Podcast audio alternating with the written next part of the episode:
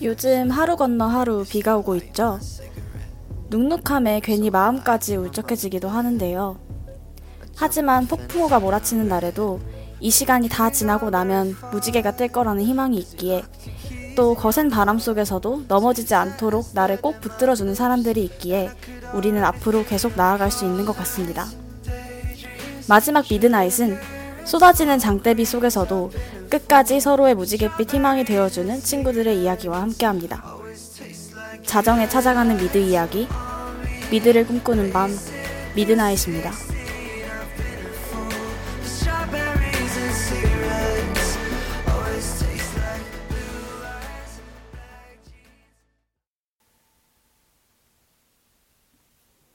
네, 6월 5일 미드나잇 트로이 시반의 Strawberries and, Strawberries and Cigarettes로 열었습니다. 네. 아, 꾸물에 버터 바른. 아, 네. 버터 꼬였지만.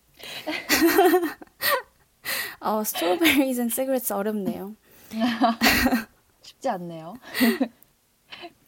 네. 아, 그럼 오늘도 한번 시작을 해볼까요? 네, 좋습니다. 네. 아, 안녕하세요. 저희는 미드를 꿈꾸는 밤 미드나잇의 DJ 주디 꾸물입니다. 반갑습니다. 네. 반갑습니다. 네. 아 정말 이번 한 주 또 폭풍처럼 지나갔는데 꿈을 어떻게 지내셨어요? 아 저는 파마를 했습니다 어제. 제가 안 그래도 주접을 떨려고 했는데 지금 저는 어, 청취자분들과는 다르게 줌으로 꾸물의 얼굴을 보고 있거든요. 아, 정말 히피펌을 아주 귀엽게 하고 있습니다. 어떤 심경의 변화로 히피펌을 하신 거죠? 아, 제가 사실 태어나서 처음으로 히피펌을 해봤는데, 음, 그냥, 어, 네, 여름이기도 하고, 좀 자유로워지고 싶은 그런 마음을 담아서. 네. 네. 네.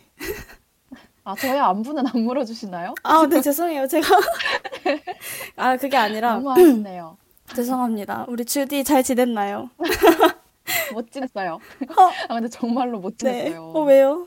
아, 진짜 너무 힘들었어요. 이번 한 주 솔직히 여기서 푸념을 할 일이 아니긴 하지만. 네. 아, 너무 힘들었어요, 정말. 알바를. 네. 아, 적응을 하는데 너무 고생이 네, 심했고. 음, 우리 주디가 네. 또 이제 막 알바를 또 시작을 아, 했죠. 아, 하지만 뭐 재밌습니다. 뭐 새로운 경험을 하고 있어요. 좀, 어, 네. 영혼이 뭐, 영혼이 없는데요. 네, 뭐, 영혼이 없는데 좀 늙어가는 것 같긴 한데. 네, 아 하지만 뭐 네. 뭐 이런 것도 좀 겪어봐야 사람이 앞으로 여러 가지 일들을 헤쳐갈 수 있겠. 아 정말 긍정 왕이네요 우리 주디. 그쵸? 아, 네. 하여튼 뭐 이번 한 주는 정신없이 그렇게 보내게 됐고 네. 그래서 저는 지금 이 미드나잇을 하는 시간이 저에게 너무 정말 꿈만 같네요. 아, 정말이죠? 정말이죠? 네. 아, 정말이죠. 네, 그럼요. 아, 네. 아, 그리고 네, 오늘 다룰 작품이 정말 너무 재밌었어요. 보는 내내. 그래서 음. 힐링 타임을 가질 수 있었는데 제가 오늘 어떤 작품을 들고 왔죠? 어, 네, 일단 주디가 좀 힐링을 했다니 다행이네요. 감사합니다. 어, 저희가 오늘 이야기 나눠볼 작품은 It's a Sin이라는 작품이고요. 참고로 어, 저희가 미드나잇이긴 하지만 이 작품 같은 경우에는 영국 드라마입니다. 근데 음, 영미권 드라마라는 점에서 또 한번 이렇게 가져와 봤고요. 본격적으로 어, 드라마에 대해서 이야기 나누기 전에 우리 주디가 또 청취 방법 안내 해드리겠습니다. 어, 본 방송의 경우 PC로 청취해 주시는 분들께서는 yirb.연세.ac.kr에서 지금 바로 듣기를 클릭해 주시면 되고요. 현재 여배 미용이 불가하여 스마트폰으로 청취해 주시는 분들께서도 yirb.yonsei.ac.kr에 접속해 주시면 됩니다.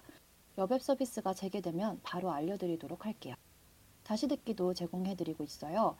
SoundCloud, 팟캐스트, 팟빵에서 yirb 혹은 엽 검색하시면 저희 방송을 비롯해 다양한 엽의 방송을 다시 들으실 수 있으니 많은 관심 부탁드려요. 저작권 문제로 다시 듣기에서 제공하지 못하는 음악의 경우 SoundCloud에 선곡표를 올려놓겠습니다. 더불어 저희 미드나잇은 안전하고 즐거운 방송을 위해 두 DJ가 각자의 공간에서 비대면 방송을 진행하고 있습니다. 사회적 거리를 지키며 안심하고 들을 수 있는 엽이 되기 위해 노력하겠습니다. 네, 감사합니다. 저희는 네. 그러면 이제 1부 시작하기 전에 노래 한 곡도 듣고 오도록 하겠습니다. 퀸의 Who Wants to Live Forever 들려드릴게요.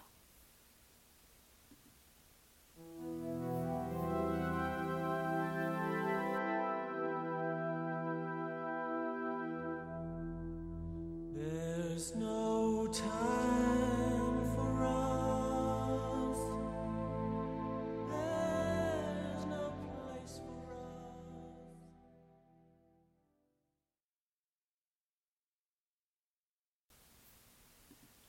알고 봐야 비로소 보이는 것들.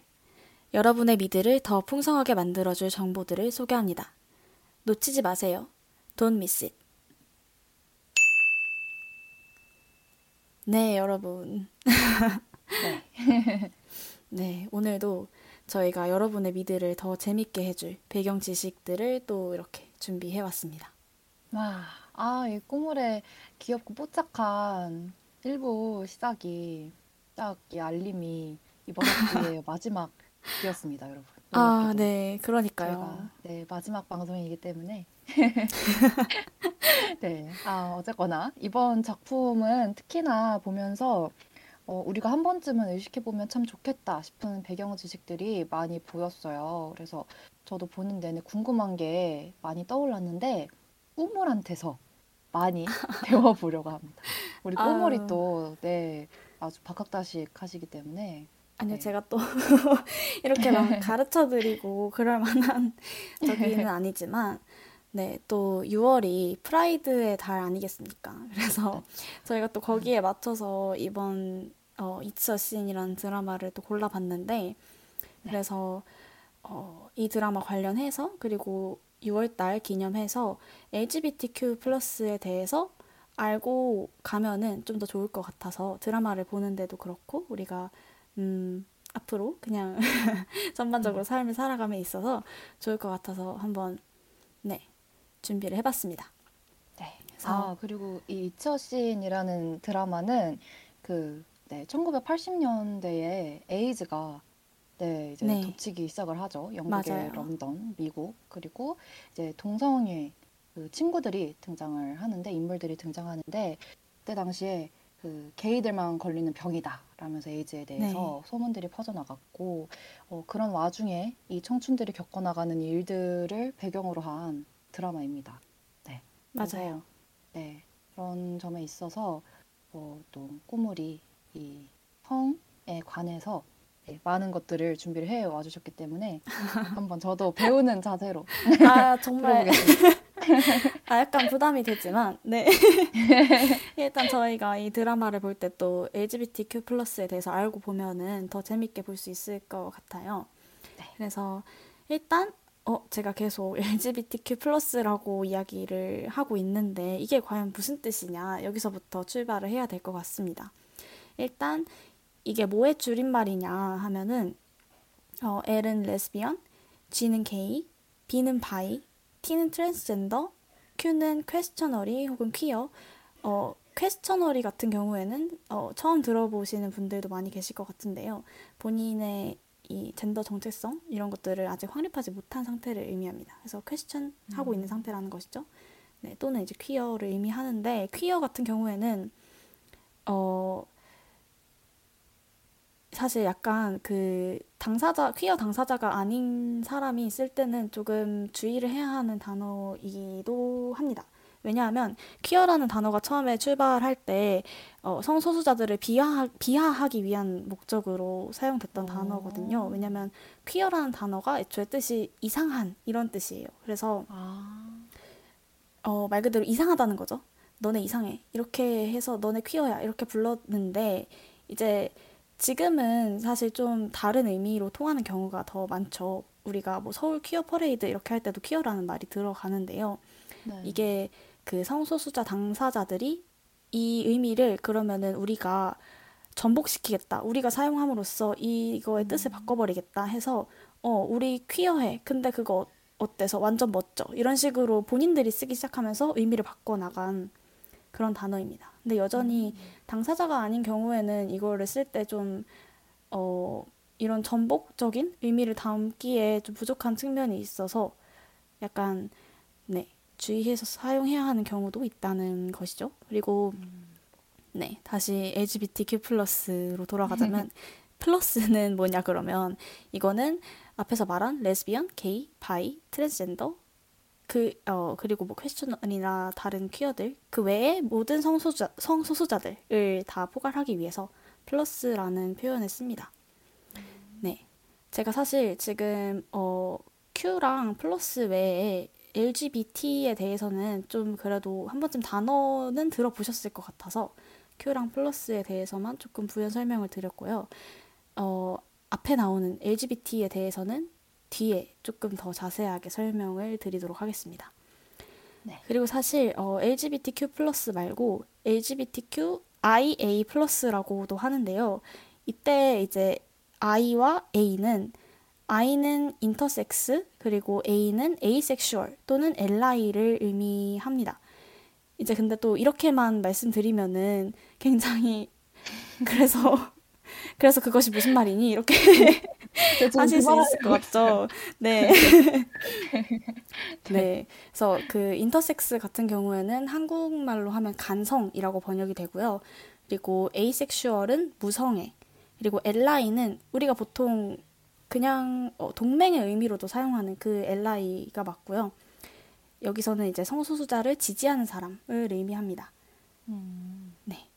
근데 근데 여전히 여전히 약간 어 약간 음 그래 네. 약간 이런 느낌이죠. 그래서 아, 네 조금 더 자세히 설명을 드려야 될 것 같아요. 일단은 어 기본적으로 우리가 제일 처음에 알아야 할 개념은 바로 섹스와 젠더의 차이입니다. 사실 이제는 이제는 비교적 이 부분에 대해서 많은 분들이 알고 계실 거라고는 생각을 해요. 근데 그래도 한 번 더 짚고 넘어가자면 일단 좀 쉽게 말해서 섹스는 생물학적인 성을, 젠더는 사회 문화적인 성을 의미합니다. 근데 제가 이렇게 말씀을 드리면은 아, 그러면 생물학적인 성인 섹스는 XX 염색체를 가진 사람은 여자, XY 염색체를 가진 사람은 남자 이렇게 되는 거군요. 이렇게 생각하실 수가 있겠죠? 네. 네. 네. 근데 아닙니다. 아, 네, 그것이 아닙니다. 아, 아닌가요? 네, 어, 이제 물론 우리 사회에서 통상적으로 섹스를 어, 여자, 남자, 그러니까 female하고 male 이렇게 두 가지로 구분을 하는데요. 근데 제가 이제 위에 말씀드렸던 I, 그러니까 인터섹스처럼 male이나 female로는 표현될 수 없는 분들도 계십니다. 음. 어, 근데 아까부터 궁금했던 게 인터섹스가 간성이라고 네, 하셨잖아요. 네. 근데 간성이 뭐- 그 정확히 뭔지를 모르. 아, 네. 그쵸. 그 간성은 이제 그 한자 풀이를 한자 풀이를 하자면 사이 네. 간자에 성성자를 써서 말 그대로 약간 그 음, 메일과 피메일의 그 사이 어딘가 내지는 그 경계에 있는 그런 의미로 만들어진 표현이라고 보시면 될 것 같아요. 근데 좀 정확하게 얘기하자면 메일 또는 피메일에 대한 사회적 어, 사회의 전형적인 정의에 그대로 들어맞지 않는 신체를 가진 사람들을 일컫는 말입니다. 그래서 조금 예시를 들어보자면은 어, 보통 남성들의 경우에는 통상적으로 XY 염색체를 가졌다라고 이야기를 하잖아요. 네. 근데 어, 어떤 경우에는 XXY 또는 뭐 XXY 이런 식으로 X 염색체를 더 많이 가지고 어, 태어나는 분들이 계세요. 근데 이런 분들 같은 경우에 클라인펠터 증후군이라고 하는데 이분들도 인터섹스에 해당하시고요. 또 어, 우리가 이제 외부 성기라고 할 때 뭐 난소나 고환을 둘 다 가진 경우 이런 경우에도 인터섹스라고 볼 수 있습니다. 어. 네. 그리고 또, 음, 한 가지만 더 덧붙여서 이야기를 해보자면, 이 메일, 피메일 이렇게 나누는 섹스의 체계 자체도 사실은, 어, 약간 과학으로 딱 나눠지는 것이다. 이거는 좀 증명된 것이다. 이렇게 보기보다도 사회적인 것이다. 이것, 이것조차도 사회적인 것이다. 음. 라고 보는 학자들도 있습니다. 이제 주디스 버틀러라는 페미니스트 학자가 이런 주장을 하는 죄송합니다. 이런 주장을 하는 대표적인 학자인데요. 어, 사실 이렇게 말하면 약간 그게 도대체 또 무슨 말인가 싶으실 수 있을 것 같아요. 사실 제가 그랬거든요, 처음에. 근데, 근데 이게 어, 쉽게 말하자면 어떤 특징을 가진 사람은 뭐 생물학적으로 남자, 또 이런 이런 특징을 가진 사람은 여자. 이렇게 사람들이 서로 어떤 기준을 정해가지고 나누는 것 자체가 이미 사회적인 것이라는 그런 의미입니다. 그러니까 우리가 어떤 과학에서 기준을 만들어 가는 것조차도 사회적인 행위라는 것이죠. 그래서 이 섹스라는 범주조차도 사회적인 것이다. 이렇게 보는 경우도 있습니다. 음. 아, 저는 그 꿈물이 아까 주디스 버틀러 하는데 저 부르는 줄 알고 아, 네. 얘기하고 싶었고요. 아, 그리고 덕구가 왔어요. 어, 채팅창 덕구 안녕하세요. 네. 꿈물이 아까 단호하게 아닙니다. 이라고 한 거에 감명을 받, 어, 네. 어, 저도 네, 그 단호함에 취할 뻔했어요. 정말.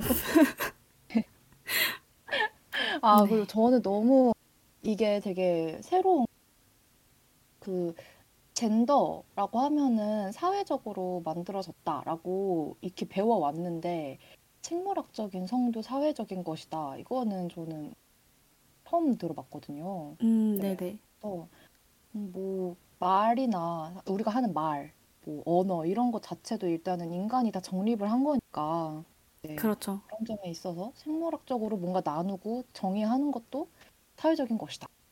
그렇죠. 이런 정도로 저는 네, 지금 이해가 되는데 맞나요? 네네. 그렇게 생각하시면 될 것 같아요. 뭔가 분류하고 명명하는 행위 자체가 거기서부터 이미 사회적인 것이다. 이제 대략적으로 이해를 하면은 그렇다고 할 수 있을 것 같아요. 음, 네. 어, 그러면 이제 또 젠더에 대해서 조금 설명을 해보자면, 젠더 같은 경우에는 개인의 차원에서 설명할 수도 있고, 사회의 차원에서도 설명할 수 있을 텐데요. 우선 사회적으로 보자면, 어, 이분법적인 섹스 개념에 따라서, 그러니까 통상적인 사회 그 섹스 개념에 따라서 젠더도 이분법적으로 나뉘는 경우가 많습니다. 그래서 아까 말했던 어, 섹스에서의 피메일은 woman으로 그리고 메일은 man으로 이렇게 구분되는 경우가 많죠. 그러니까 이 부분은 사실 별로 어렵지 않게 이해하실 수 있을 것 같아요. 그러니까 우리가 음, 태어날 때 여성으로 분류된 사람들은 어, 사회적으로도 여성으로 여겨지고 또 태어날 때 남성으로 이렇게 지정되었다라는 표현을 쓰기도 하는데 네, 지정된 사람들은 사회적으로도 남성으로 어, 지정되는 그런 그런 뭐라고 해야 될까요? 그렇죠, 보통 보통 사회에서 네. 그렇게 하죠. 네, 그리고 또 이제 나아가서 woman이랑 man을 구분함에 있어서는 어, 사회적으로 만들어진 여성성 그리고 남성성 개념에 근거하게 되는데요. 어, 이때 여성성 또는 남성성이라고 하면은 뭐 겉으로 드러나는 어떤 차림새들, 뭐 예를 들어서 누구는 치마를 입고 누구는 바지를 입는다든지 아니면은 화장이라든지 혹은 머리의 길이 이런 것들이 다 포함될 수 있을 것이고요. 그리고 또 성 역할, 그러니까 뭐 여자다운 일, 남자다운 일, 뭐 이런 것들이 다 포함되겠죠? 네. 그래서 여기서 뭐 일이라고 하는 거는 직업으로서의 일은 물론이고 우리가 일상적으로 하는 행동들, 말투들 이런 것도 다 일컬을 수 있을 것입니다. 네. 한편 이제 또 개인적인 차원에서 보자면 나의 젠더는 내가 나를 스스로 어떤 성별이라고 느끼는지에 따라서 결정되는 것이라고 할 수 있을 거예요. 그러니까 내가 어, 어떤 젠더라고 할 때 가장 편안하게 느끼는지. 네. 그래서 이때의 젠더는 뭐 여성일 수도 있고, 그러니까 아까 말했던 woman에 해당하겠죠? 그럴 수도 있고, 남성일 수도 있고, 그러니까 man, 혹은 뭐 둘 다일 수도 있고, 둘 중 무엇도 아닐 수도 있습니다. 네. 네, 약간 복잡하죠? 네. 네. 어, 이게 네. 말로는 이해가 되는데, 네. 네. 맞아요. 약간 그럼. 이게 좀 또 추상적인 개념, 것처럼 느껴져서 더 그럴 수도 있을 것 같은데, 음, 좀 다들 한 번쯤 들어보셨을 젠더는 스펙트럼이다. 이런 말을 떠올리시면은 조금 이해가 쉬울 것 같습니다.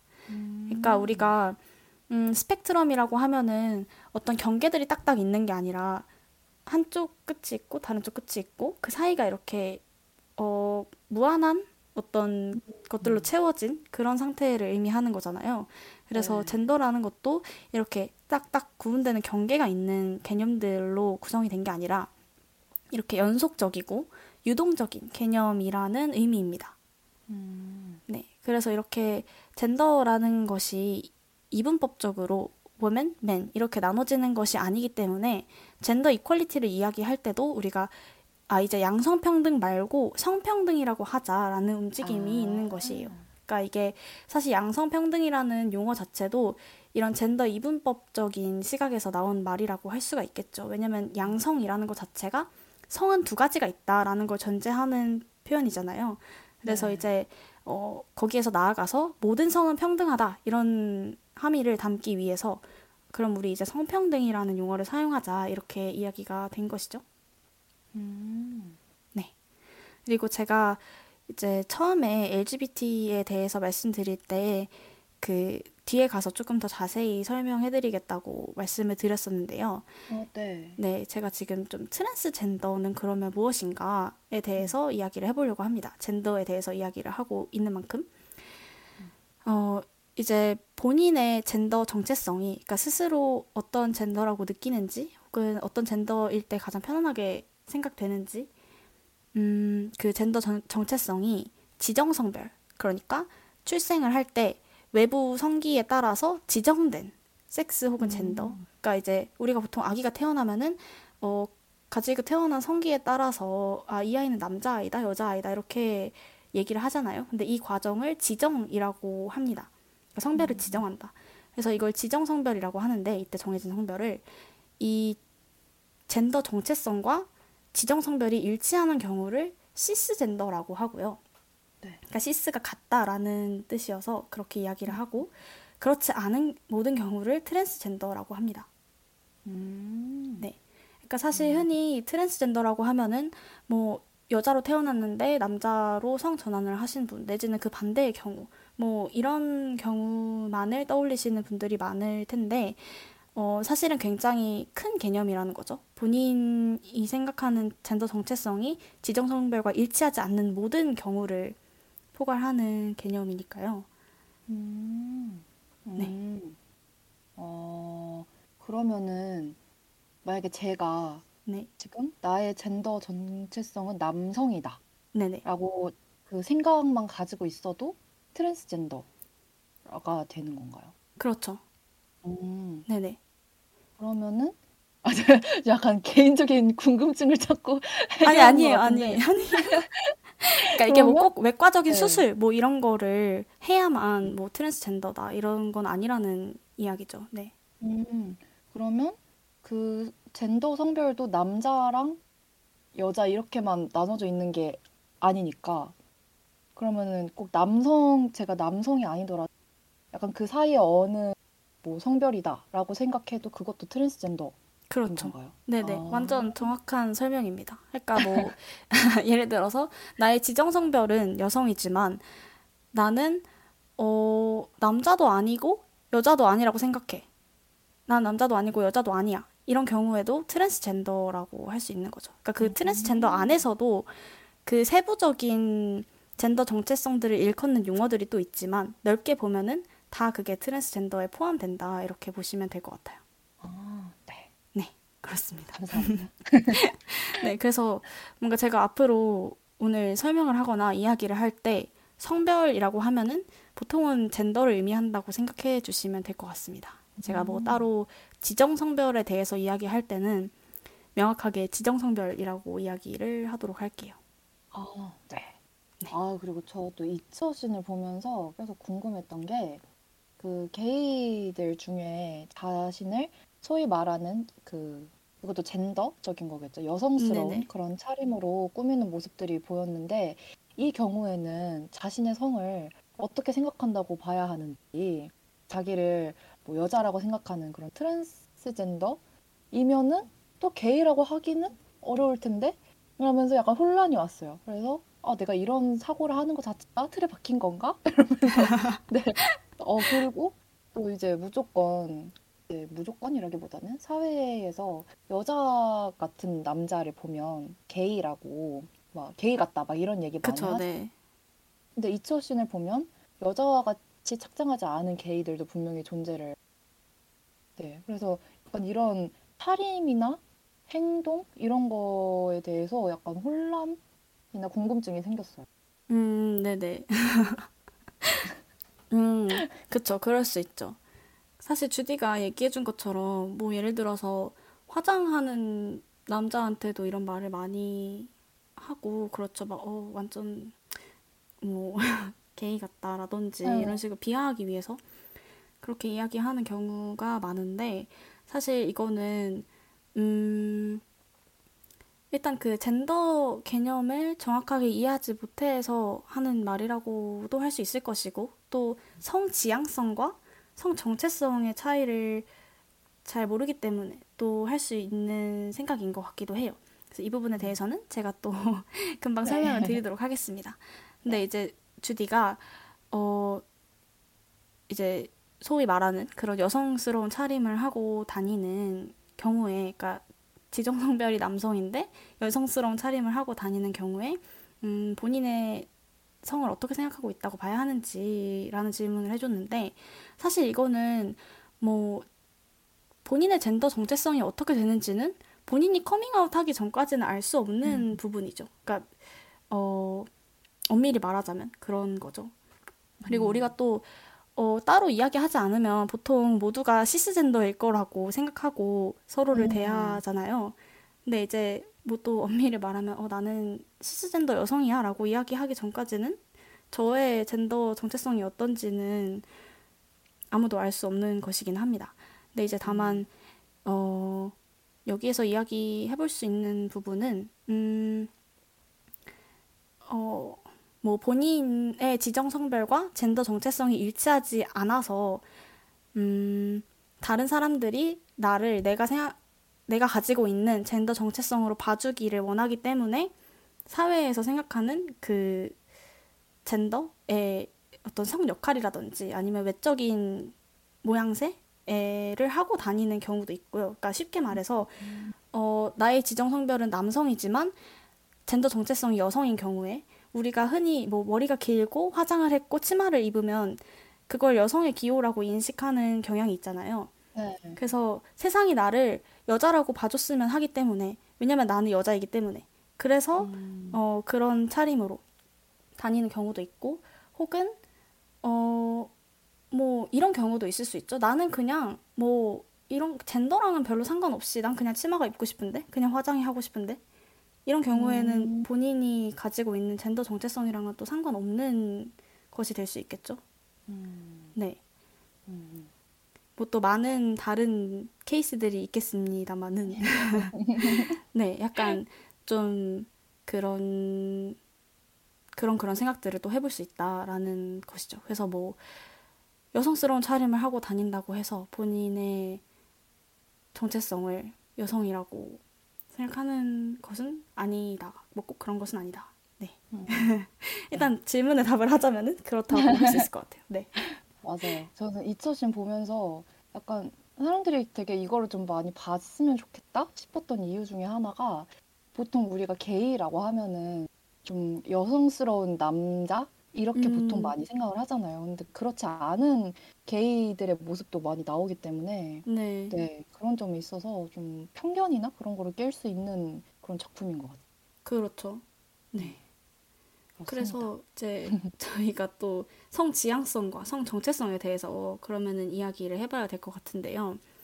사실 이 단어가 굉장히 자주 혼동되는 단어예요.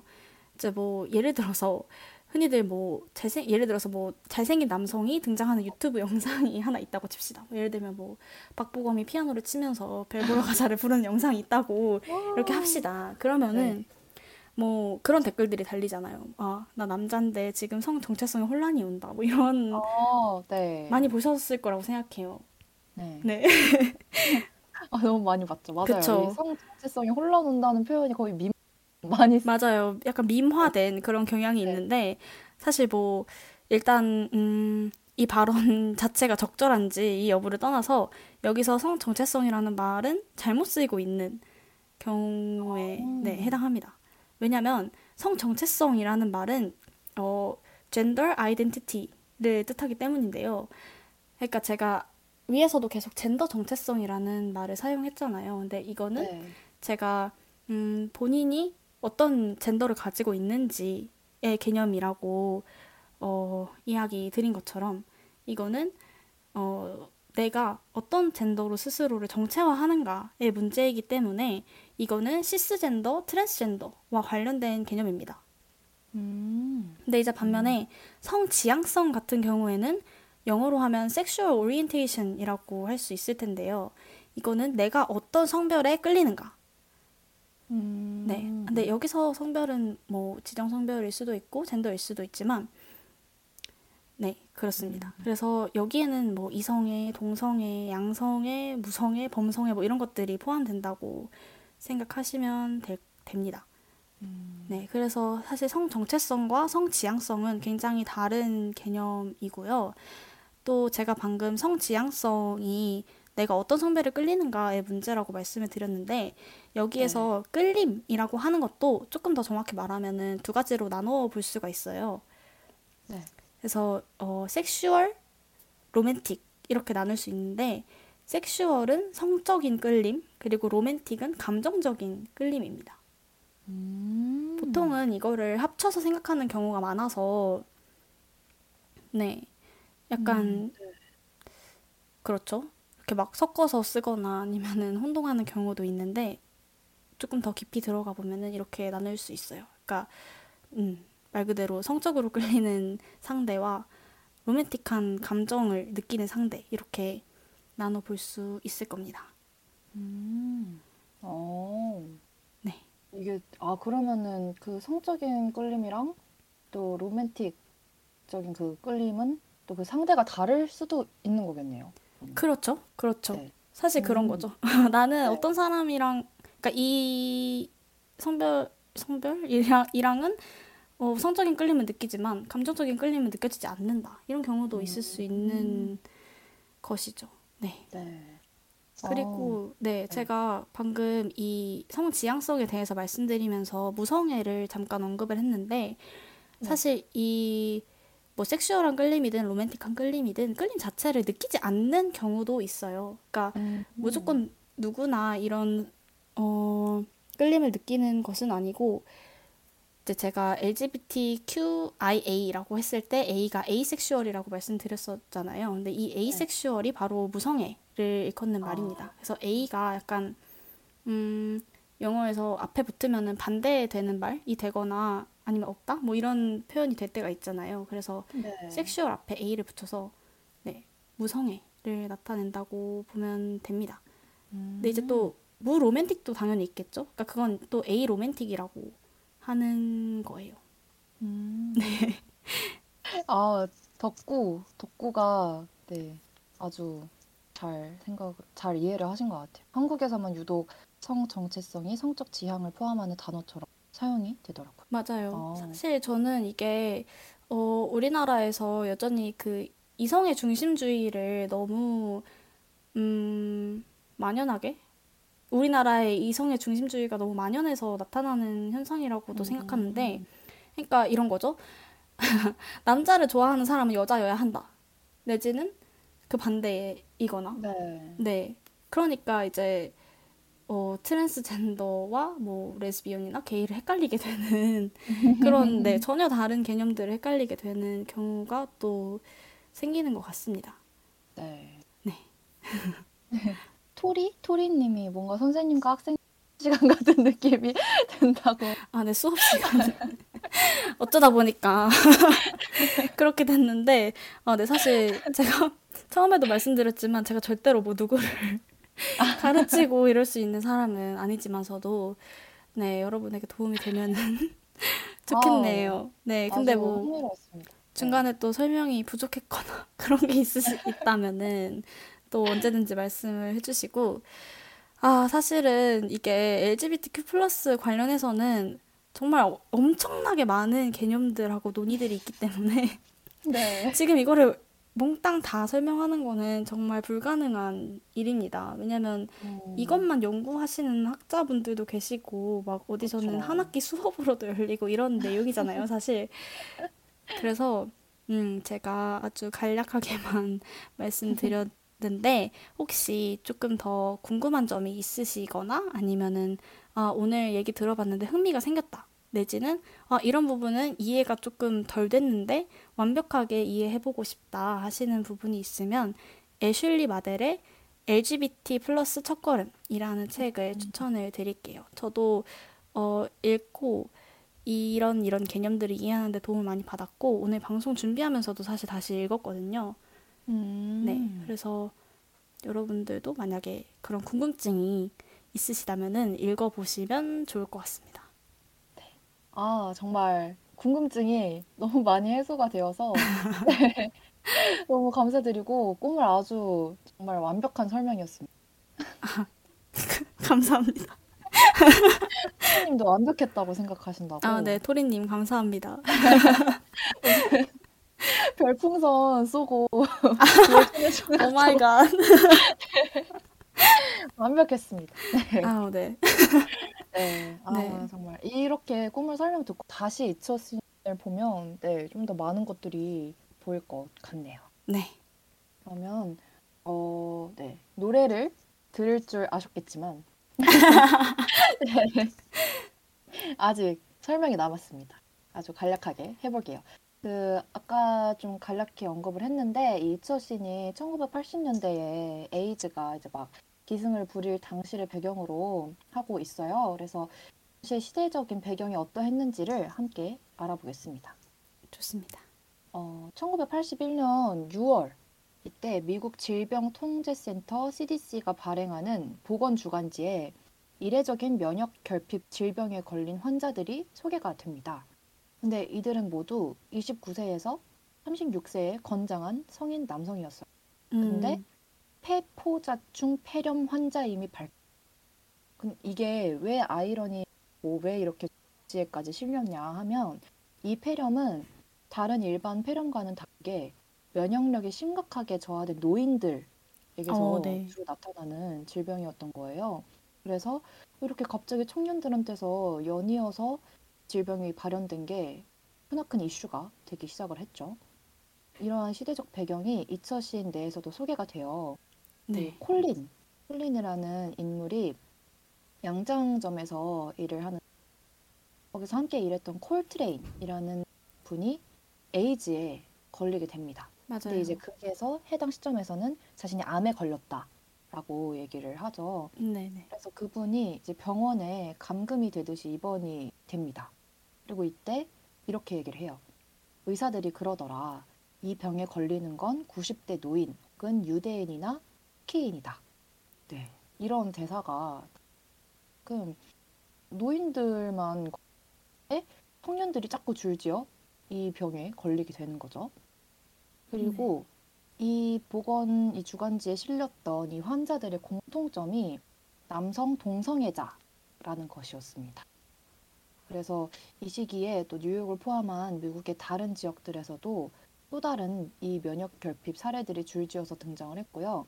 1981년 말까지 270여 건으로 급증을 했다고 합니다. 음, 맞아요. 이게. 뉴욕에서 네. 엄청 크게 늘었다고 하더라고요. 이 케이스들이. 아. 네네. 네, 그래서 이처신에서도 계속 뉴욕에서 네, 음, 맞아요. 질병이 계속 뭐 발생을 했다라고 언급이 되는데 이- 이런 미국의 뉴욕을 넘어 이처신의 배경이 되는 영국 런던까지 에이즈가 확산이 됩니다.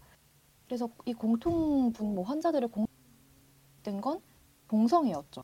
네. 그래서 결국엔 게이들이 걸리는 질병이다라는 이야기가 일파만파 퍼져 나가게 됐고 에이즈에 대한 명확한 대처법이나 이런 거는 뒷전이 된 채로 동성애자들은 돌연변이로 전락해 나갔습니다. 그래서 그렇죠.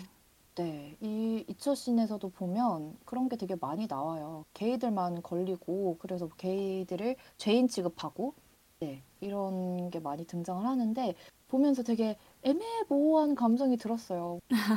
이들의 성관계가 감염 경로인 것이 사실이기도 하고 또 이런 위험성을 알고도 성관계를 하는 모습들도 등장을 했기 때문에 네, 좀 약간 무조건 적인 안타까운 감정 이런 것만 들지 않아서 약간 애매모호했던 것 같기도 하지만 음, 네.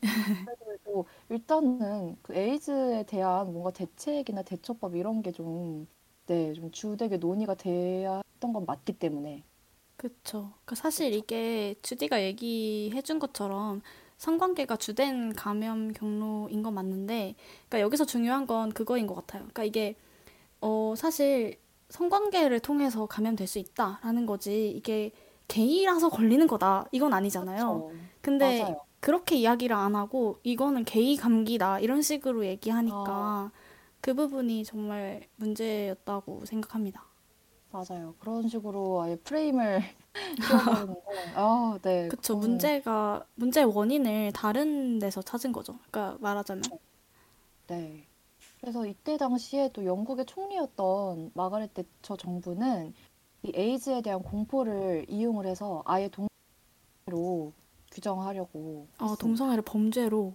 네네. 그래서 약간 동성애를 공론화하고 뭐 이렇게 얘기를 하는 거에 대해서 네, 약간 범죄로 치부하는 그런 행보를 이어갔고 결국엔 정- 정부까지 나서서 동성애를 탄압하겠던 네, 그런 시기였죠. 이, 하필 또 에이즈라는 게 또 발병이 되면서 그걸 또 음, 이용해 네네. 먹은 거겠죠.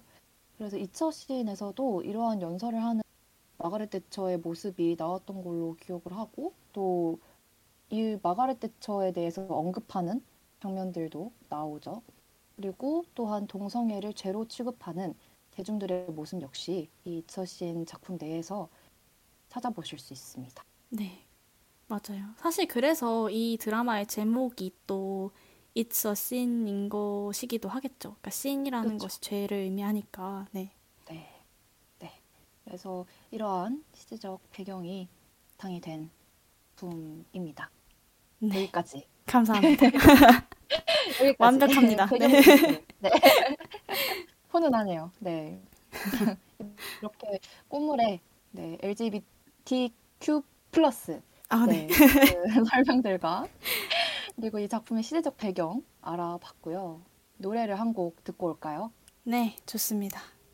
네. 어, 그 뒤에도 이제 곧이어 얘기를 할 텐데 이 작품의 배경이 1980년대인 만큼 이때 당시 활발히 활동했던 밴드들의 음악이 작품에 많이 등장을 해요. 어, 그래서 맞아요. 펫샵 보이즈. 네네. 네, 이분들도 이때 당시 아주 인기를 네, 끌었던 밴드이고 어, 이 이처 씬이라는 제목 자체도 사실 이 펫샵 보이즈의 그 노래 제목 맞아요. 중에 네. 하나죠. 네, 네. 맞아요. 그렇습니다. 이게 사실, 이 페, 네네. 네, 아. 저는 약간 그냥 그걸 이야기하고 싶었어요. 우리가 뭐 우리나라 드라마 중에서도 응답하라 시리즈 이런 거 보면 그 아, 당시에 유행했던 노래들을 많이 틀어줬잖아요. 네, 맞죠. 약간 그런 느낌이라고 보시면 될 것 같습니다. 그쵸. 네, 네. 그래서 아마 이분들이 이 작품, 이, 뭐, 네. 영국? 네. 이 건의 분들이 이 작품 보시면 저희가 응답하라 볼 때, 음, 네. 네, 그런 느낌이지 않나 맞아요. 싶네요. 네. 그래서 펫샵 보이즈의 Go West라는 노래 듣고 돌아올게요.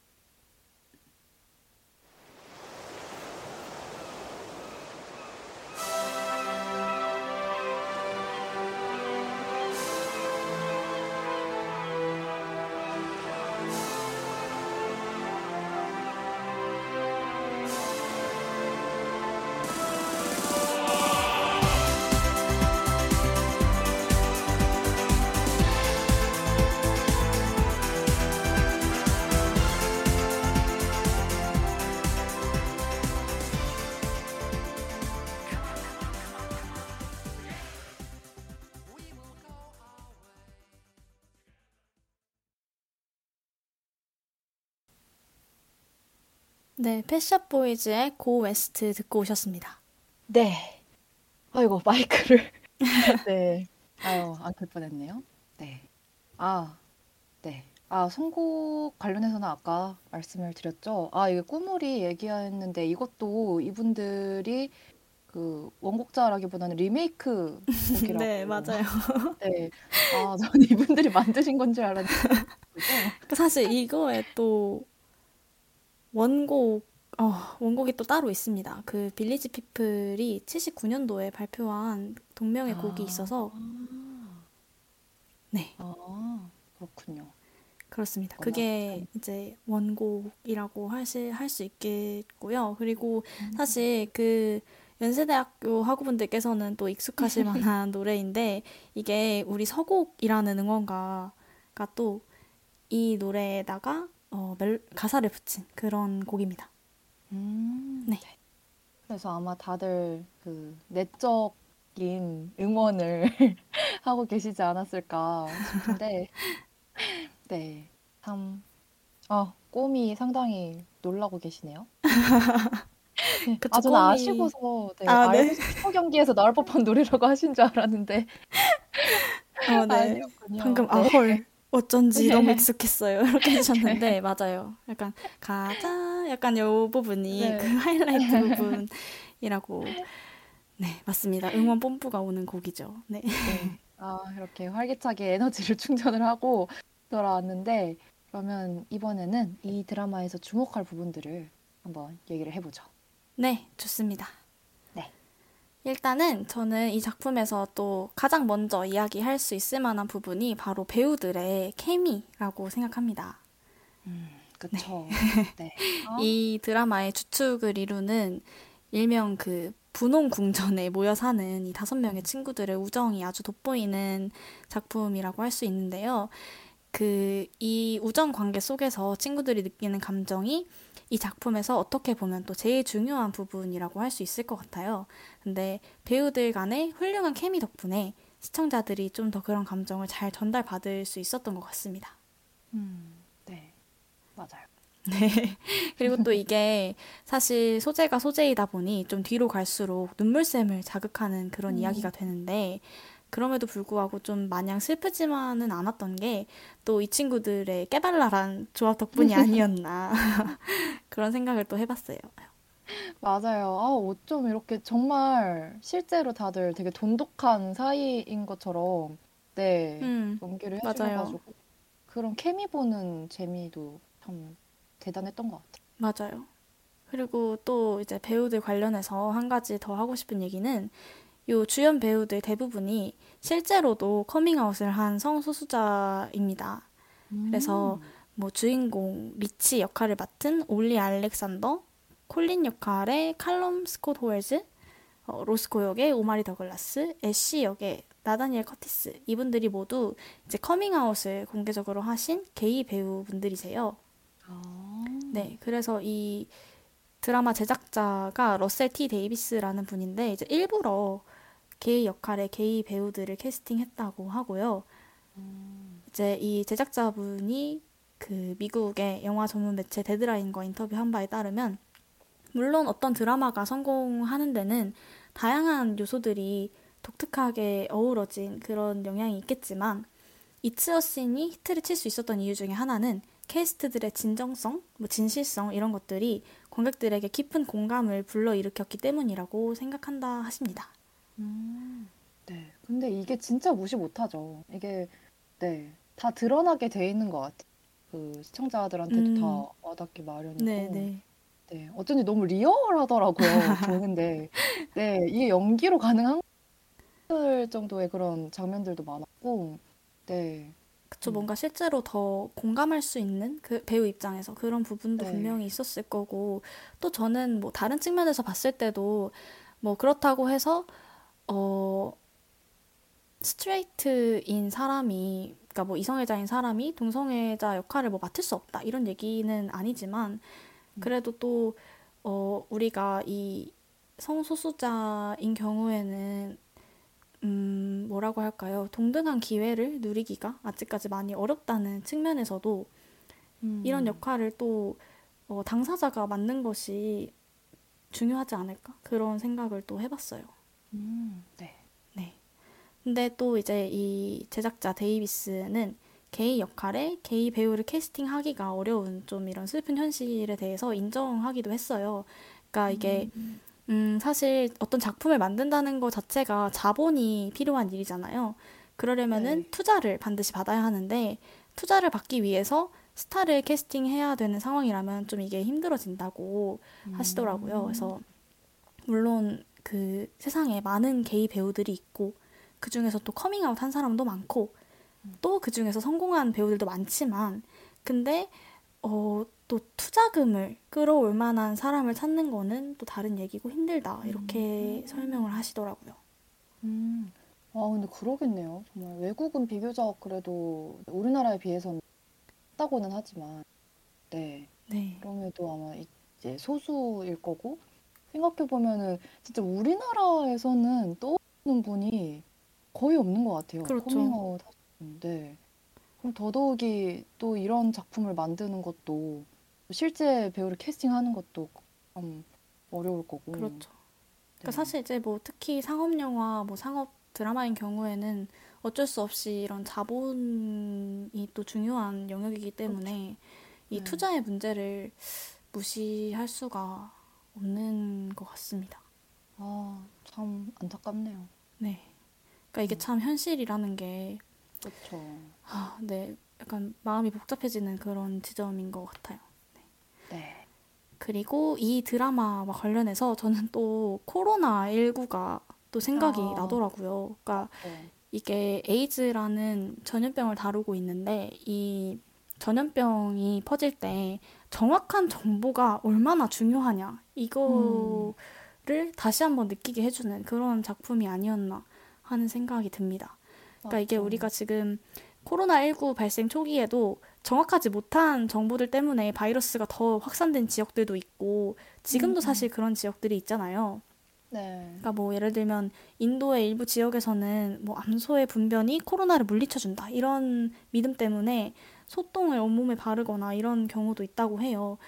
아, 네, 아이고야. 그래서 이렇게 부정확한 정보를 가지고 좀 감염을 어, 막지 못하는 경우가 생기거나 음. 어, 또 이제 정보가 부정확하다 보면은 이게 뭐 에이즈가 게이 감기다 이런 것처럼 근거 없는 음. 소문이 퍼지면서 차별의 어떤 불씨가 또 음. 되기도 하는 것 같습니다. 그러니까 코로나 19도 사실 음, 중국에서 시작되었다라는 이유로 막 트럼프가 쿵푸 트럼프 전 대통령이 쿵푸 바이러스 막 이렇게 부르면서 네 그런 일이 또 있었죠. 그래서 동양인 혐오가 또 굉장히 특히 미국에서 큰 문제였잖아요. 그렇죠. 네, 그래서 이 이츠 어신이라는 드라마도 에이즈가 처음 막 이렇게 확산되기 시작했던 시기의 이야기를 담고 있는데 불충분하고 부정확한 정보가 이 병의 확산에 어떤 영향을 미쳤는지 음. 또 이미 존재해오고 있던 차별이나 혐오, 편견 이런 것들을 부추기는데 어떤 역할을 했는지에 대해서 이야기를 하고 있어서 네, 그런 부분에서 또 현실과 맞닿아 있는 작품이 아닌가 그렇게 생각했습니다. 그렇죠. 맞아요. 저도 보면서 꿈물처럼 진짜 코로나 바이러스가 계속 떠오르더라고요. 그쵸. 네, 딱 그 바이러스가 처음 등장했을 때, 음, 때 맞아요. 조치, 저 이게 얼마나 중요한지를 다시 한번 깨닫게 됐어요. 네. 네.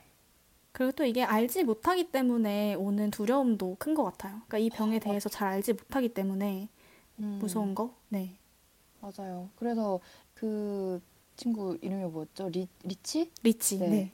리치. 리치가 그 저는 아까 이거 인도 지역에서 소금 바르고 이걸 보니까 생각난 게 물론 약간 결이 다르긴 하지만 리치도 이제 어떻게든 그 에이즈를 싶어서 어, 맞아요. 네, 뭐 자신의 소변을 마시면 괜찮다는 이 있어서 그거 뭐 소변을 마시고 이런저런 가루 막 좀 위험한 약품 이런 것까지 맞아요, 네. 손을 대려고 한 거 보면 정보라는 게 참 중요한 것 같습니다. 그러니까 뭔가 그런 민간 신앙이나 낭설에 네. 기대서라도 해결을 해보고자 하는 저그 절실함 그런, 네, 게 그런 장면들이 또 나옵니다.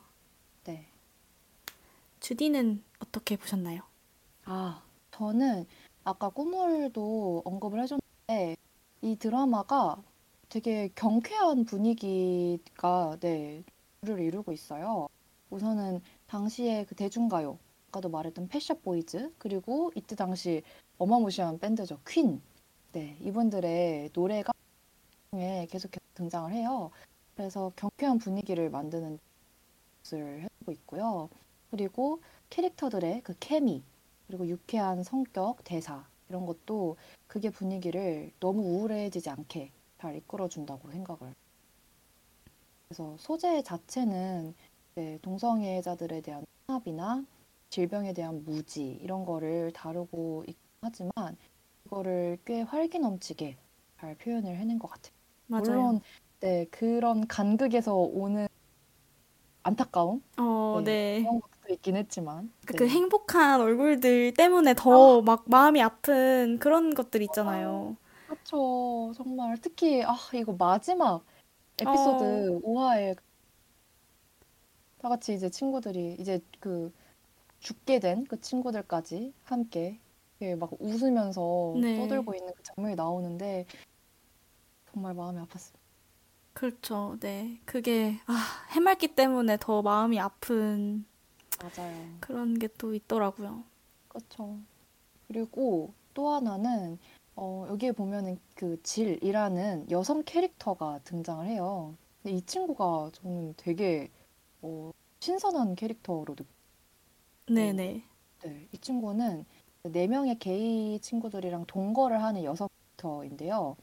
어, 이제 가면 갈수록 납득하기 어려울 정도로 이 친구들한테 엄청나게 헌신적인 모습을 보입니다. 그래서 친구들을 지키려고 에이즈에 대한 정보를 찾아서 이제 발벗고 나서고 맞아요. 그중에서 그 AIDS needs aid라는 카피를 내세웠던 그 탄압 반대 시위 여기에도 엄청 적극적으로 나서서 네네. 네. 그리고 그 분홍 궁전, 이 친구들이 함께 동거하는 그 분홍 궁전에서 중심을 잡아줬던 캐릭터였습니다. 되게 새로웠어요, 이 친구. 맞아요. 아, 근데 중심을 잡아줬다라는 말이 참 맞는 것 같아요. 그러니까 이게 음. 굉장히 혼란스러워 하는데 이 네 명의 게이 친구들이 네. 이때 질이 굉장히 어, 실질적인 도움도 많이 주려고 하고 맞죠. 네, 주디가 얘기한 것처럼 뭐 시위에 나가서 그런 행동으로 음, 좀 변화, 사회적 변화를 촉구하기도 하고 또 물론 감정적인 지지를 보내주기도 하고요.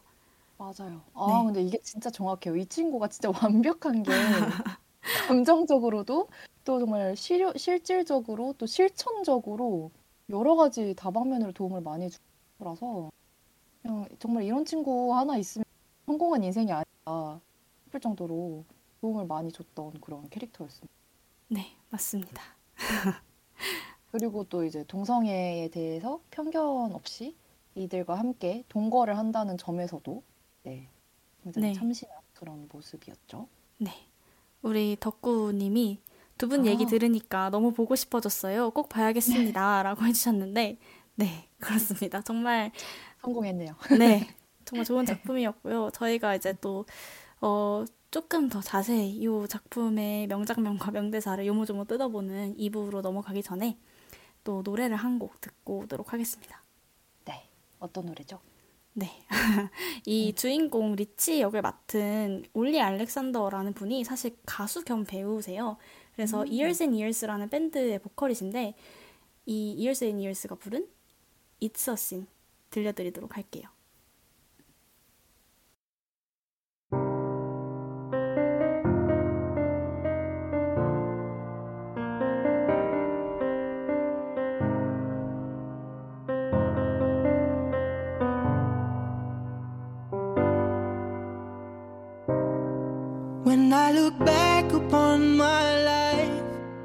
It's always with a sense of shame. 네, Years and Years의 It's a Sin 듣고 오셨습니다. 네. 지금 어, 우리가 이 노래를 듣는 동안 꼬음님이 Years and Years 하니까 영드 Years and Years가 생각나네요 라고 해주셨는데 사실 사실 이 그 It's a Sin을 제작한 제작자 그 러셀 T 데이비스가 Years and Years도 제작하셨습니다. 와, 엄청난 와. wow. 놀라운 사실이죠. 네. 아, 그리고 이 주연 배우는 실제로 그 Years and Years, 네, 거기 소속이 되어 있고, 또 한 가지는 어, 아까 얘기했던 그 여성 캐릭터 질 있죠. 그분이 Years에 출연을 하셨습니다. 네네. 그 질 역할 맡으신 배우분이 Years and Years 나오셨던 그 네. 배우분이고요. 근데 이제 이 밴드랑 그 드라마가 상관이 있는지는 잘 모르겠지만, 네. 그쵸? 어쨌든 이름이. 같습니다. 네. 네. 네, 참 여러모로 네. 신기한. 그렇습니다. 아, 근데 이게 또 네. 여담인데, 또, 그, 제가 웃겼던 게, 이 Years and Years를 한국 팬들은 연앤 연이라고 부르더라고요. 아, 네. 어, 괜찮네요. 어, 입에 착착 달라붙고. 네. 네. 좋습니다. 아, 근데 저희가 네. 사실 이제 2부로 넘어가야 되는데, 제가 이 Years and 자연스럽게. Years 얘기를 너무 하고 싶어가지고 그만.콧물이 마음이 없어갔어요. 아, 정말 죄송해요. 네. 우리. 주디가 또 이제 2부로 자연스럽게 넘어가 줄 것입니다. 그쵸, 그쵸. 네, 주디 준비되셨죠? 네, 준비했습니다.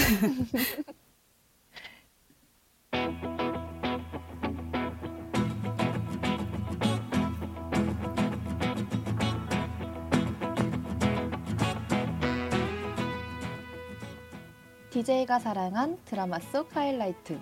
오늘은 이츠어 씬의 명장면과 명대사를 조명합니다. 하이라이트.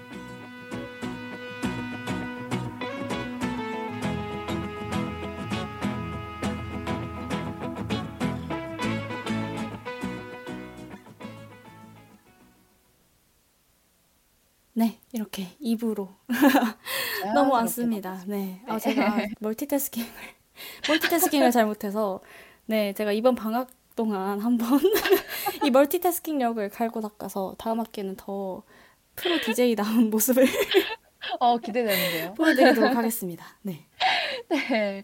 어, 2부 하이라이트는 네, DJ들이 고심 끝에 선택한 드라마 속 하이라이트를 소개하면서 보다 더 생생하게 작품을 즐기는 시간입니다. 어, 저희가 열심히 배워봤던 일부의 배경 지식과 함께 이제부터 소개해드릴 장면들을 더욱 풍성하게 즐겨주시면 감사하겠습니다. 좋아요. 그러면 우선은 주디가 픽한 이처 씬의 명장면 명대사를 소개를 해볼게요. 어, 저는 우선 2화의 장면을 가져왔습니다. 네. 네, 여기서 그 게이 중에 한 명인 그레고리 이분이 에이즈에 걸려요. 근데 이분이 어, 이 분홍 궁전, 이 아까 말했던 그 질 그리고 다른 게이 친구들이 사는 집에 와서 그 컵을 쓰죠. 그 네네. 음료를 이제 마시고 돌아갑니다. 근데 그때 이제 다른 게이 친구들은 이 그레고리가 에이즈에 걸렸다는 거를 모르고 있었고 질은 맞아요. 네. 이 그레고리가 에이즈에 걸렸을 수 있다는 사실을 알고 있었어요. 네. 그래서 이게 이제 감염이 될 수도 있는 거니까 어, 이 질이 이 그레고리가 썼던 컵을 막 박박 닦는 그런 장면이 나와요. 근데 이게 저는 너무 인상적이었던 게 에이즈에 대한 당시의 그 공포 그리고 무지로 인한 두려움을 정말 효과적으로 표현을 했어요. 네. 질이 그 컵을 정말 박박 닦아요. 뜨거운 물로 연신 씻어대고 그 찬장 안에 깊숙이 이제 손이 닿지 않는 곳에 넣어놔요. 다른 친구들이 보게. 그러다가도 밤에 잠을 이루지 못하고 뛰쳐나와서 결국엔 컵을 부셔서 쓰레기통에 음, 맞아요. 어, 진짜 이 장면이 유난히 마음이 아팠던 건 이 컵이 그 분홍색 컵이었잖아요. 맞아요, 맞아요. 네. 그래서 어, 이게 또 분홍 궁전 이라는 걸 탄생시킨 그런 상징적인 컵이기도 했어요. 그래서 이거를 질이 딱 부셔버릴 때 곧 부수어질 이들의 평화를 어, 예고하는 것 같은 네, 네. 그런 연출인 느낌이 들어서 아, 저는 이 장면이 너무 연- 인상적이었어요. 그쵸. 그러니까 이게 사실 에이즈라는 게 비말로 감염이 되는 병이 아닌데, 그러니까 음. 이때 어, 발생 초기이기도 했고, 아까 말씀드린 것처럼 정확한 정보들이 없는 상황이었기 때문에 질도 뭔가 그레고리가 자기 친구니까 이렇게 막 대놓고 막 꺼려 하거나 아니면은 그 앞에서 이런 식으로 하지는 못하지만 되게 음. 마음에 걸리고 좀 두려움을 느끼는 그런 측면이 있었던 거죠. 그러니까 이게 좀 치명적인 전염병이라는 것만 알고 있는 상황에서 이게 어떻게 옮는지 잘 모르니까 맞아요. 네.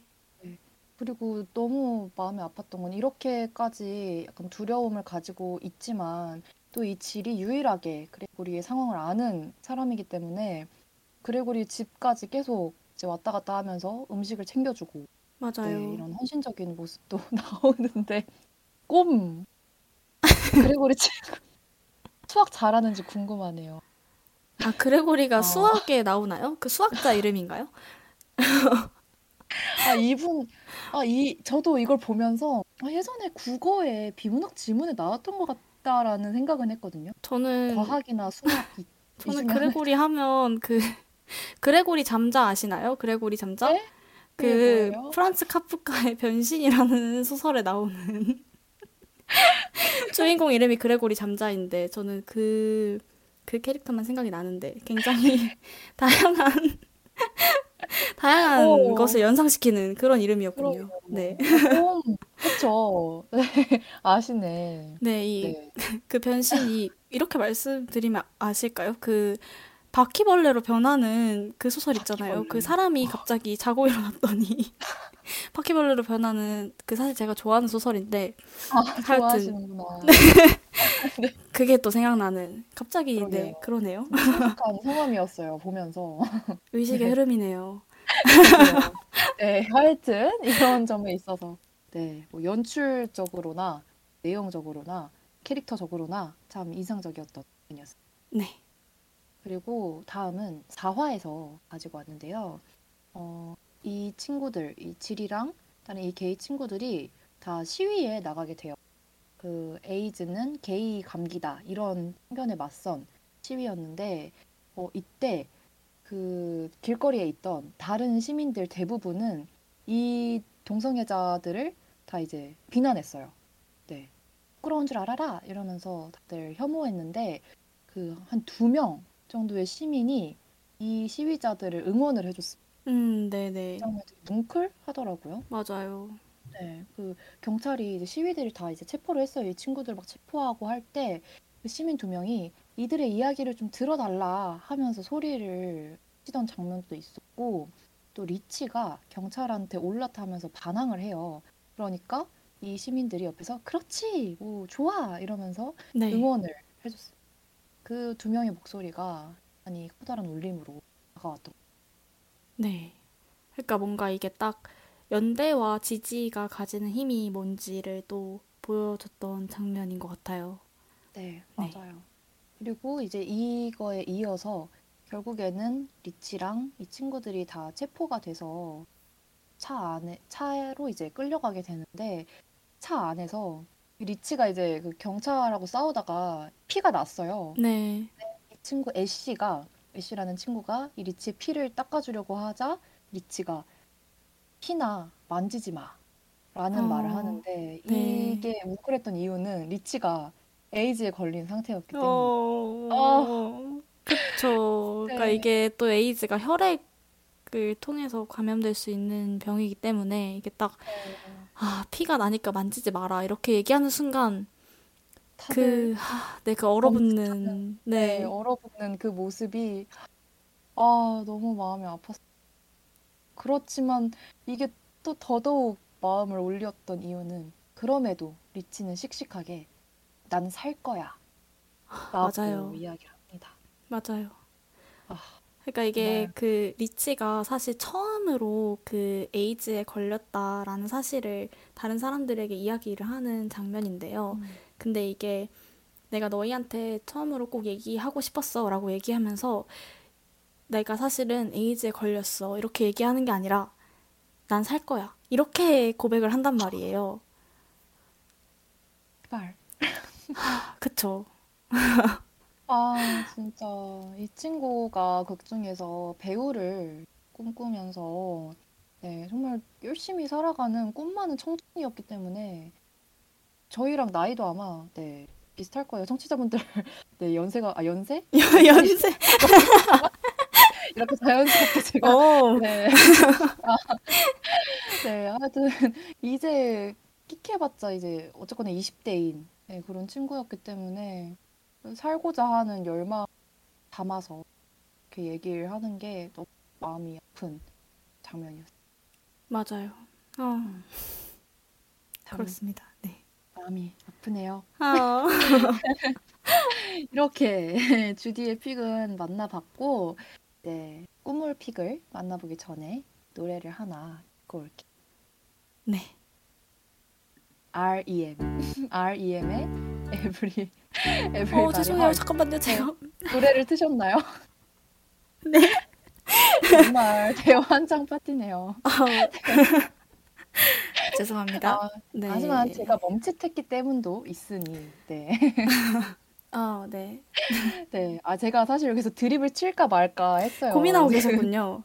네, 이 네. 꼬머리 곧이어 들고 올 장면 에서 아주 그, 네, 드립을 칠 만한 게 나오기 때문에 고민을 하다가 아, 그거는 이제 그러면 노래가 나오는 동안 잠깐 유치디 조금 아이고. 더 고민해 보는 네. 걸로 하겠습니다. 네. 그럼 노래 듣고 오시죠.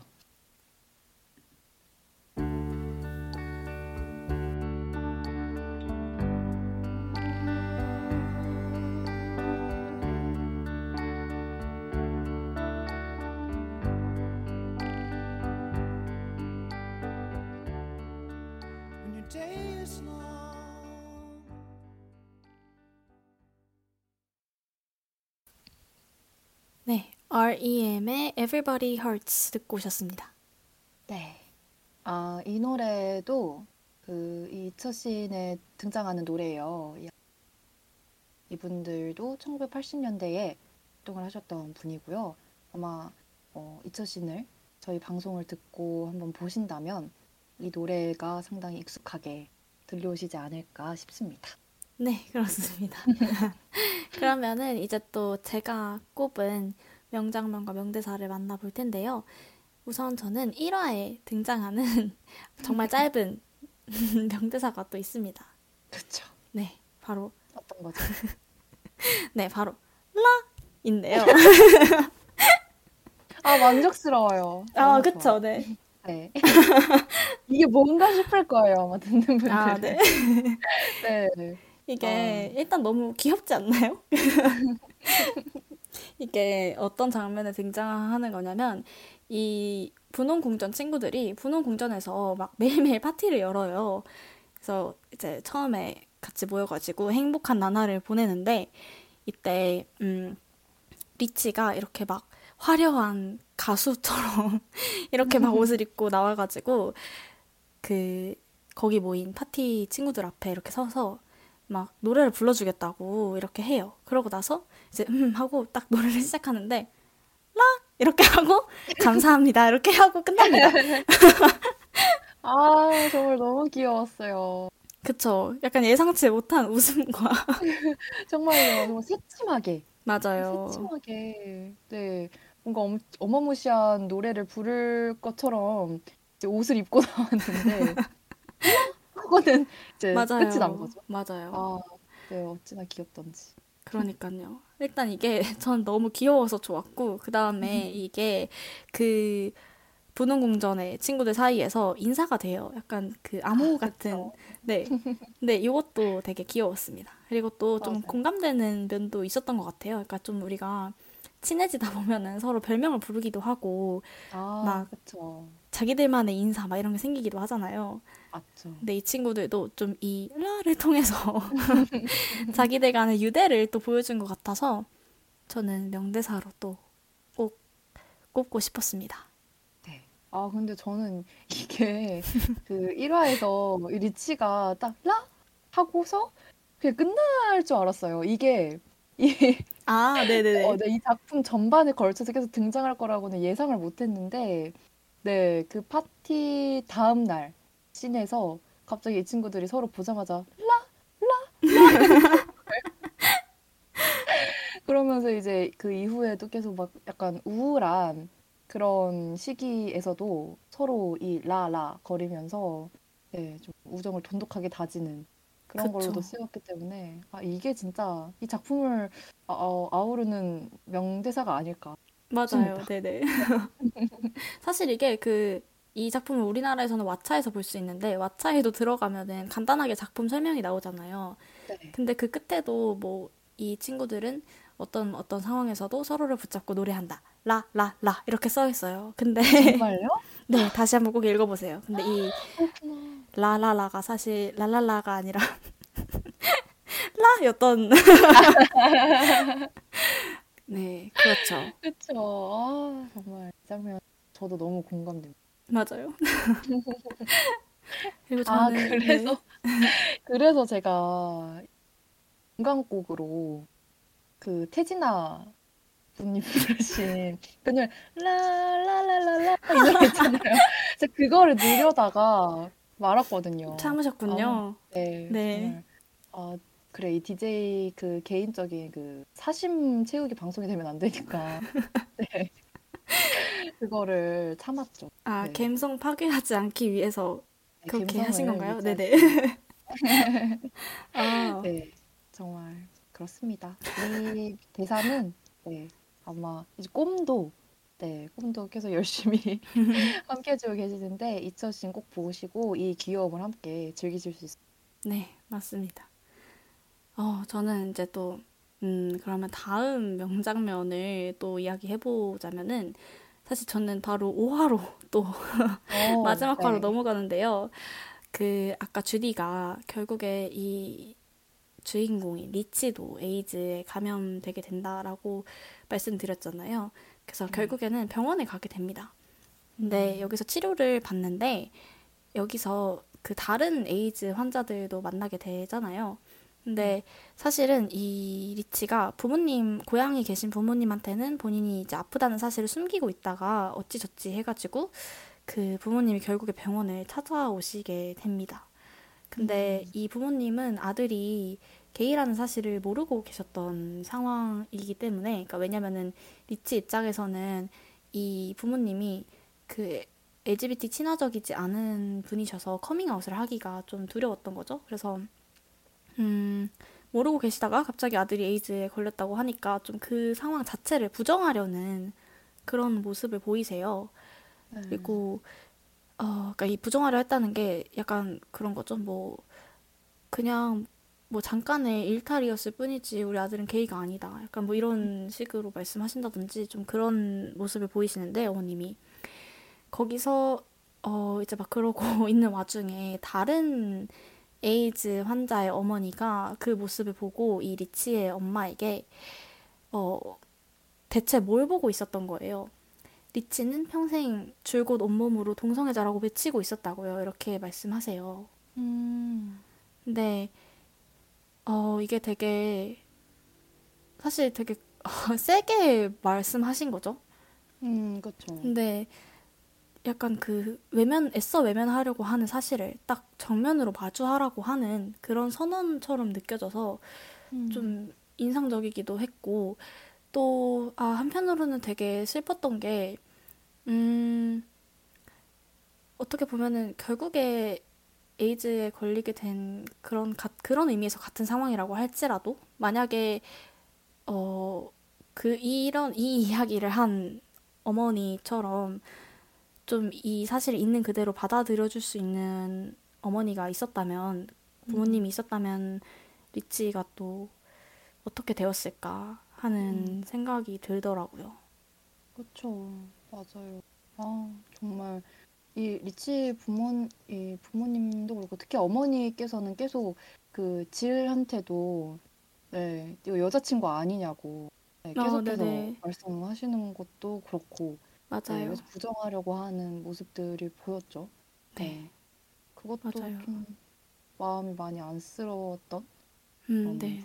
아버지도 네. 그냥 약간 아예 외면하려고 하시는, 그러니까 어머니보다도 더 어떻게 보면 음, 네, 그런 모습을 보이십니다. 네. 네. 어, 참, 이 커밍아웃이라는 게 정말 얼마나 큰 그 부담감이나 네, 좀 일종의 이제 공포 그런 음, 것도 맞아요. 네, 느껴질 수 있는 거기 때문에 참 네, 그런 힘겨움을 음, 느낄 수 있는 장면이기도 했던 것 같아요. 맞아요. 그리고 저는 사실 이 주요 등장인물, 다섯 명 중에서 이 리치의 상황과 가장 어떻게 보면 대비되는 상황에 있었던 인물이 콜린이라는 인물이라는 생각도 드는데요. 이런 면에서. 그러니까 콜린 같은 경우에는 어머니로부터 굉장한 어, 지지와 보살핌을 받습니다. 그러니까 에이즈에 걸린 상황에서. 그러니까 이제 콜린이 처음 병에 걸리고 나서 이제 병세가 악화되어 가는 와중에 병원에 어머니가 이제 오세요. 근데 의사가 이 병이 뭐 어떤 병인지 아느냐, 뭐 이건 동성애자가 걸리는 병이다. 이렇게 되게 본인이 폭탄 선언을 하는 것처럼 말씀하시는데, 근데 이 콜린의 어머니는 또 뭐 우리 아들이 게이라고 뭐 이런 게 아니라 그래서 콜린이 어, 괜찮아질 수 있는 건가요? 라고 물어보세요. 그러니까 그게 중요한 게 아니라는 그런 이야기죠. 음. 네, 그래서 아, 또 이 장면을 보면서 그 콜린이 또 음, 생각이 나서 마음이 한 번 더 아팠던 그런 네. 장면이었습니다. 네, 그리고 또 제가 뽑은 마지막 명장면은 어, 사실 이거는 좀 결말에 대한 스포일러가 될 수 있는데 만약에 지금 어, 저희 방송을 들으시고 나는 이처 씬을 보고 싶은데 그 리치의 운명이 그래서 어떻게 되는지 나는 직접 확인하고 싶다 하시는 분들께서는 네 오늘 여기까지 함께 해주시고 나는 다 보신 다음에 다시 돌아와서 어, 들어주시면은 또 좋을 것 같습니다. 네. 네. 그래서 어, 네 마지막 명장면 네 이야기를 해봅시다. 사실 이제 어, 결과적으로 리치가 에이즈에 걸린 다음에 그 유명을 달리하게 됩니다. 음. 네. 그렇죠. 근데 이게 사실 좀 왜 이렇게 됐느냐라고 한다면은 당시에 뭐 의학 기술이 지금만큼 발전하지 않아서 그만큼 좋은 치료를 받기 어려워서도 있었겠지만 근데 리치는 상당히 그 치료에 대한 의지가 강했음에도 불구하고 이 리치의 어머니가 되게 강력하게 이 상황 모든 상황 자체를 부정하면서 그냥 리치를 집으로 데려오세요. 음. 음, 그래서 결국에 리치가 좀 적절한 치료를 받지 못하고 계속해서 빠르게 병세가 악화되어 가는 그런 처지에 놓이게 됩니다. 그러다가 이제 결국에는 어, 방에서 혼자 눈을 감게 되는데요. 네. 네, 이렇게 되어 가는 와중에 그 우리 친구들은 또 리치가 얼마나 삶에 대한 의지가 강한지 또 치료를 받고 싶어 하는지를 알고 있기 때문에 음, 리치의 고향까지 직접 찾아갑니다. 이 그 친구들 중에 두 명이 지희를 포함한 두 명이 찾아가는데요. 그래서 매일매일 전화를 해요. 그러니까 그 리치는 잘 지내고 있냐? 뭐 찾아가서 보고 싶다. 네, 근처 호텔에 머물면서 매일매일 전화를 하고 또 데려가서 다시 치료를 받게 하려고 노력을 하는데 결국에는 이제 그 다시 만나지 못하고 친구들을 다시 만나지 못하고 리치가 숨을 거두게 됩니다. 음. 그러고 나서 이제 그 리치네로부터 받은 연락이 리치가 결국에는 죽고 말았다 이런 연락이 되는 거죠. 그래서 음 리치가 떠나고 난 뒤에 질과 리치의 어머니가 만나게 되는데요. 근데 여기서도 끝까지 뭔가 리치 어머니가 상황을 회피하려고 하시는 경향을 보이세요. 그래서 뭐 그래도 내 잘못은 아니다 이런 식으로 말씀을 하시는데 이때 질이 딱 이야기를 하는 게 당신 잘못이에요. 수치심이 사람을 그렇게 만들어요. 자업자득이라고 생각하게 되죠. 정말 놀랍지 않나요? 그 수치심에 당위성을 부여할 완벽한 바이러스가 나타나다니 이렇게 어. 이야기를 한단 말이에요. 음.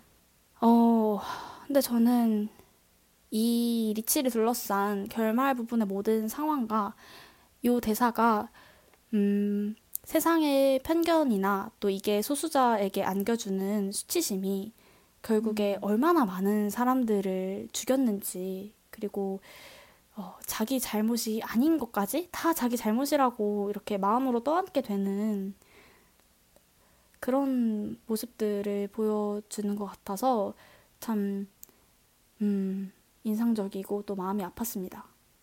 네.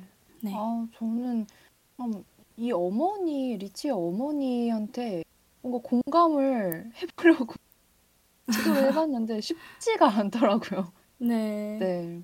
아, 참, 그냥 이 리치가 그렇게까지 친구들을 좋아하고 또 이 친구들도 그렇게까지 까지 이제 리치를 위하는 상황인데 또 이제 그 병을 앓고 있는 본인이 치료를 그렇게 원하는데도 강행을 해야 했나 생각도 음, 들었고 네, 음, 네 그랬습니다. 네.